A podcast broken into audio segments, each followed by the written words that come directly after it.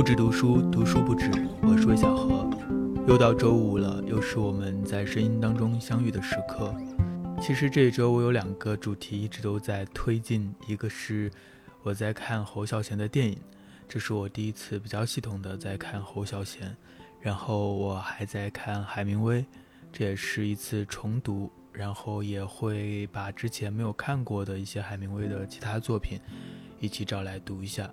所以这两个主题都会继续的推进下去，到这一刻还没有完全的看完读完，所以也许之后会来聊一聊侯孝贤或者海明威，大家感兴趣的话，也可以在评论区告诉我。但今天呢，我们来聊一个，嗯，离我们很近但又很远的作家和他的作品，就是萧红的《呼兰河传》。关于萧红，我的印象都是碎片式的。最早的时候，我们可能会在小学的课本里读过那篇《火烧云》。嗯，我已经不记得读那篇课文的感受了，但是好像是一种快活的感觉。但直到后来我们读到了《呼兰河传》，才会发现原来它是一个那样的荒凉、那样的寂寞的一本书。《呼兰河传》是萧红一九四零年写的，这一年萧红二十九岁。她是从二十岁就离开老家东北，然后到现在已经十年了。这十年里，她走遍了大半个中国，终于到了香港。如果你看过那个汤唯演的《黄金时代》的话，应该会对萧红的人生经历有一个大概的了解。在这里我就不多讲了。在一九四零年这一年，还有一个非常知名的女作家，当时也在香港。她就是张爱玲，她当时只有十八岁，刚刚到港大读书，以我的天才梦参加了西风三周年征文，获得了十三名荣誉奖，并获得了两项奖学金。对张爱玲来说，这一年是她的时代的一个序曲；而对萧红来说，她似乎还没有迎来自己的时代，就要枯萎了，因为她患了肺结核，并且病得越来越重。一九四一年，太平洋战争爆发，香港沦陷。张爱玲在她的那篇著名的散文《锦余录》里写下了她当时的经历，她见证了死亡。而此时，萧红的病不见好转。一九四二年，萧红病逝，张爱玲回到了上海。之所以提到张爱玲，倒不是因为大家都说她们是民国才女，而是她们的文字呢，都有一种苍凉的感觉。她们毫无疑问都是天才，但是天才和天才又是非常不同的。呃，对我来说，他们两个人的气质就非常的不一样，这也反映在他们的作品和他们的文字当中。张爱玲她出生于城市，她的文字里有城市的味道，她总是会写到口红、时装、电车、公寓，她都喜欢这些象征着城市的热闹的、兴兴轰轰的时代。但是在他这些花团锦簇的文字底下，我们还是可以看见到那种人的苍凉，好像人和人各有算计，各有私心。虽然是热闹的、浮华的，但是人的心里是凉的，是冷的。那萧红和张爱玲就完全相反，萧红是出生于农村。或者说不是农村，也是乡下的小城。张爱玲的童年时期看到的是大人的虚伪，是人和人之间的距离，是一种贵族家族的一个落败。但是萧红在童年时期看到的则是乡下人的愚昧，是一种像牲口一样活着，甚至不如牲口的一种不知生不知死的这样的一种无味的生活。嗯，萧红在她的童年里也察觉到了世间的荒凉，好像有一种命运似的东西，让她看到的周边的，不管是大人还是周边的孩子，他们生生死死无动于衷，既可悲又可哀。他文字中的那种荒凉，就好像是秋天过后的田野，冬天还没有来，万物萧条，万物肃杀，有一种非常冷而寒的感觉。在张爱玲那里，在那个城市的热闹繁华之中，还是有爱情的。虽然那个爱情的底子是虚无的，但在萧红这里，生存就是最大的挣扎，爱情根本就谈不上。爱本身，在这个我们都知道的中国的乡土社会当中，就是一种不存在的东西。那么，下面我们就正式的来聊一聊萧红的这本最著名的他的小说，也是非常带有自传性的《呼兰河传》。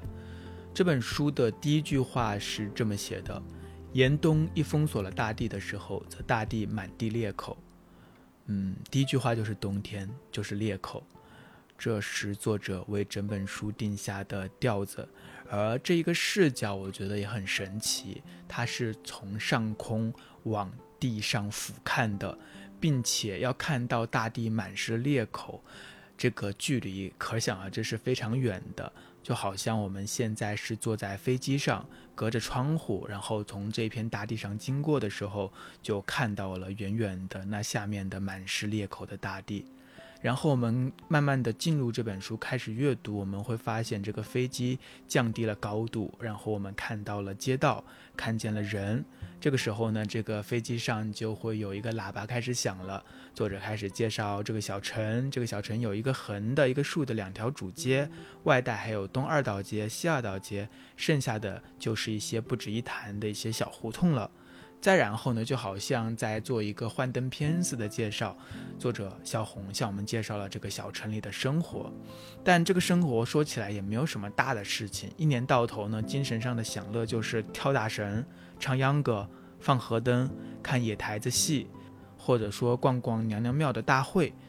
嗯，这些事情画面都很清楚，好像我们不是在飞机上，或者我们不是在这个叙述之外，而就在城里，就在当下。因为萧红的描述，让我们可以直观地感受到这一切。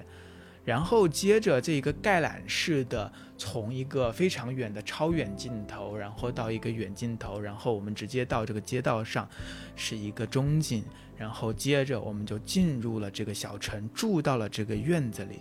冬冬夏夏，一日一日的看着身边的生活，这本整本书就是向我们描述萧红以她的童年视角所看到的生活。这是一种怎样的生活呢？一句话来概括的话，我觉得它就是残忍而不知残忍，荒诞而不知荒诞。嗯，这种东西其实鲁迅是写过的，鲁迅对此很愤怒，愤怒这些，呃，国民性的劣根性，愤怒这些农民。愤怒这些底层的人不争气、堕落，就像他写的《祥林嫂》这样。但是萧红呢，他也看到了这里的春夏秋冬中的重复的逆来顺受的麻木。但是萧红的这本书当中没有愤怒的感觉，他只感到荒凉。野草不知道为什么要活着，就这样生生死死、死死生生。可是生并不容易啊，他的文字里是没有嘲讽的，只有悲哀，因为他理解这里的人。他在书里有很多很多的段落，写到了在这片土地上的这种就像野草一样的生活的段落。比如说，他写他们这种生活似乎也是苦的，但是一天一天的也就糊里糊涂的过去了，也就随着春夏秋冬脱下单衣去，穿起棉衣来的过去了。生老病死都没有什么表示，生了就任其自然的长去，长大了就长大，长不大就算了。老来了也没有什么关系，眼花了就不看，耳聋了就不听，牙掉了就整吞，走不动了就瘫着，这有什么办法？谁老谁活该。逆来顺受，你说的生命可惜，我自己却毫不在乎。你看着危险，我却自以为得意，不得意怎么样？人生是苦多乐少。这些句子就是萧红看到的这些人的生存哲学。我们可以看到这里面有非常强大的无力感，就是生活在这里的人，他们知道他们能改变的太少。天要下雨就下雨，要干旱就干旱。孩子死了，那么只能死了，有什么办法呢？没有办法。那么于是只能这么活着。书里面写到了一个人物，叫做有二伯，他就是这样的人。嗯，你要问他说你有什么理想吗？那尤二伯肯定是想都不敢想的，活都活不过来，还要往哪里想呢？什么都和我无关，什么事我都不关心，我就这么吊儿郎当的混着日子，那也可以，要不然还能怎么办呢？没办法，就这么混着吧。其实这样的一种混日子的心态，一种对任何事情都感觉与我无关，因为我无法参与到其中，我没有办法改变任何东西的这样的一种心态。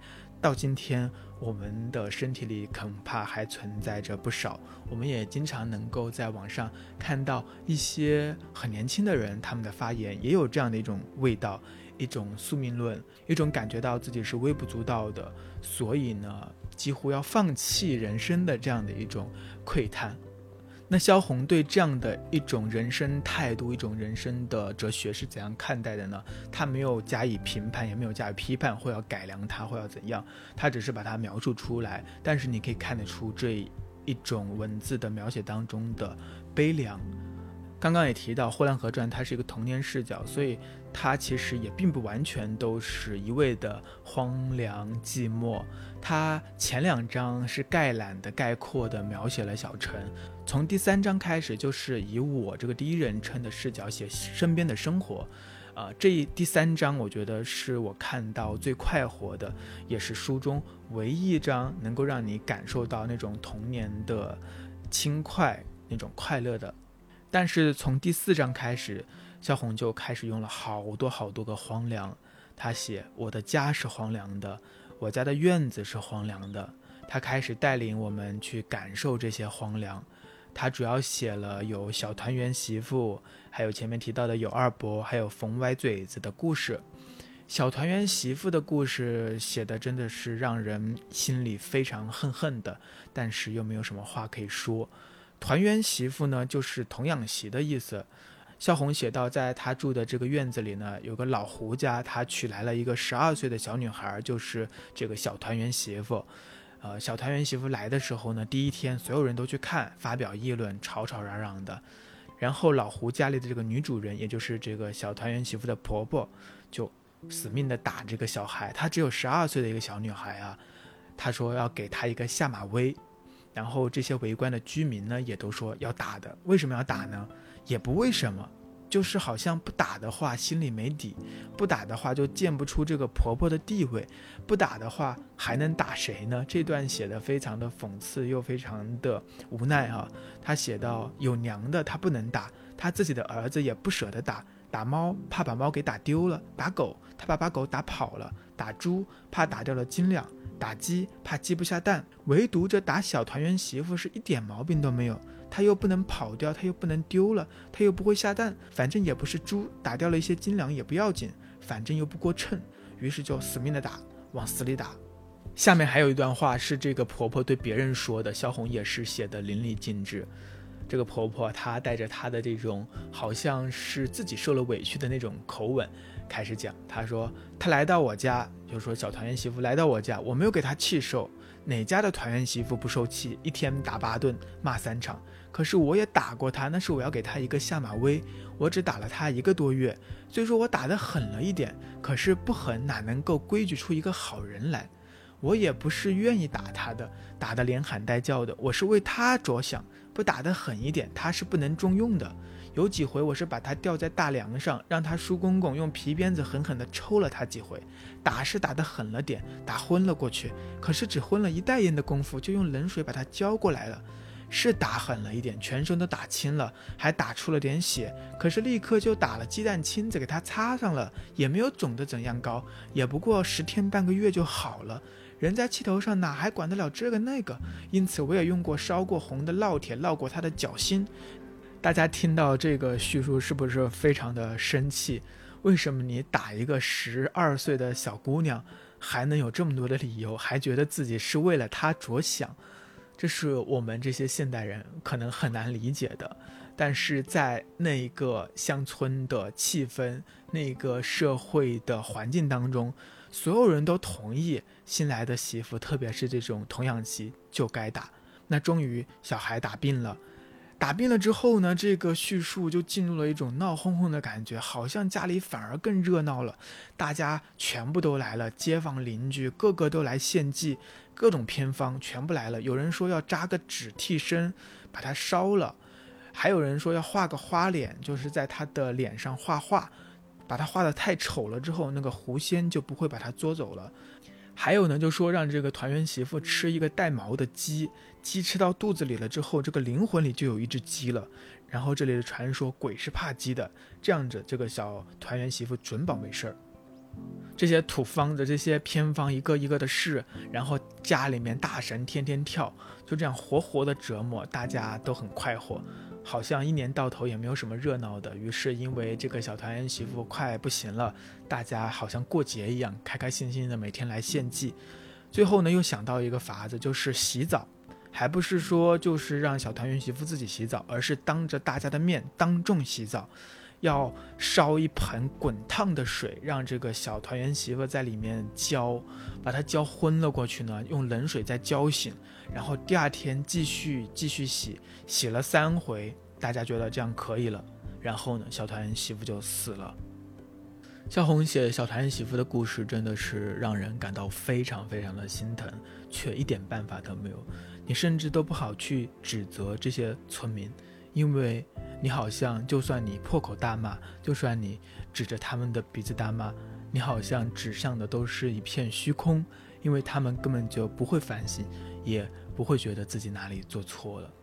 萧红写道：“他们被父母生下来没有什么希望，只希望吃饱了穿暖了，但也吃不饱也穿不暖，逆来的顺受了，顺来的事情却一辈子也没有。”萧红写这个小团圆媳妇的故事，语言还是非常活泼的、流畅的，就像河水一样，自自然然的，毫无做作。同时呢，萧红的笔力非常的高明，语言也活灵活现，如临其境。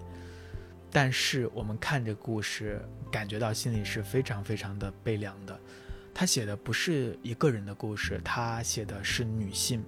同样的，作为女性，萧红她自己也是逃走的，她逃离了那片轮回一样的命定的土地，然后像一棵小草一样飘落天涯，最后死在了香港这一个非常陌生的岛屿上。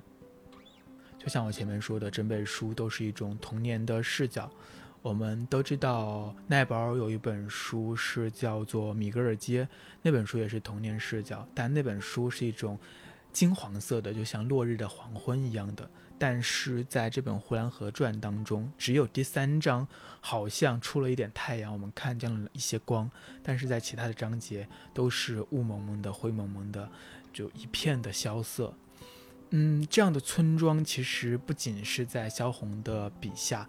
所以我觉得萧红的这本《呼兰河传》几乎就是中国的一个乡土传，它可以和费孝通的《乡土中国》一起看的。